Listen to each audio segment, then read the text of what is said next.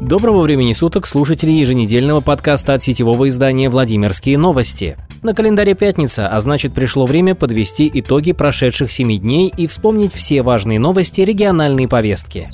Первое событие в этом году прошло в ограниченном формате. Праздничные линейки были организованы только для первоклассников и учеников 11 классов.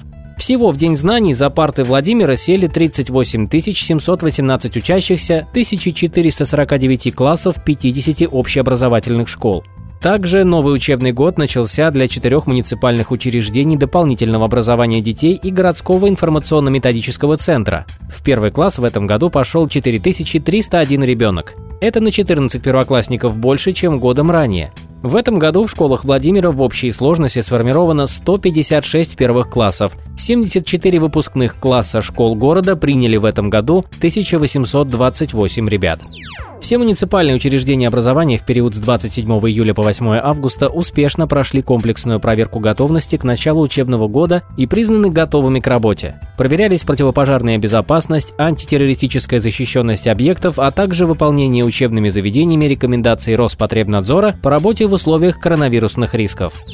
Город оружейников возглавила женщина. На внеочередном заседании Совета депутаты избрали главой города Елену Фомину. Решение было принято по итогам тайного голосования. За пост главы города боролись трое кандидатов – Амангельдей Куандыков, Елена Фомина и Александр Ушаков – Депутаты обсудили представленные программы развития города, а затем приступили к голосованию. В итоге за кандидатуру Елены Фоминой проголосовали 20 депутатов из 23 присутствовавших. За Мангельды Куандыкова – один голос, за Александра Ушакова никто не отдал голос. Из 23 два бюллетеня счетная комиссия признала недействительными. Таким образом, главой города большинством голосов была избрана Елена Фомина. Владимир Сипягин заявил об очередном снятии коронавирусных ограничений. Теперь болельщикам разрешено посещать спортивные мероприятия во Владимирской области. Изменения уже внесены в соответствующий указ. На радость болельщиков разрешается участие зрителей в мероприятиях физкультуры и спорта на открытом воздухе. Конечно, при условии строгого соблюдения требований по масочному и дезинфекционному режиму и социальному дистанцированию, указал глава города на своей официальной странице в соцсети. В регионе по-прежнему запрещены досуговые, развлекательные, физкультурные, спортивные, выставочные, рекламные и иные мероприятия с очным присутствием зрителей, в том числе в парках культуры и отдыха, торгово-развлекательных центрах и других общественных местах.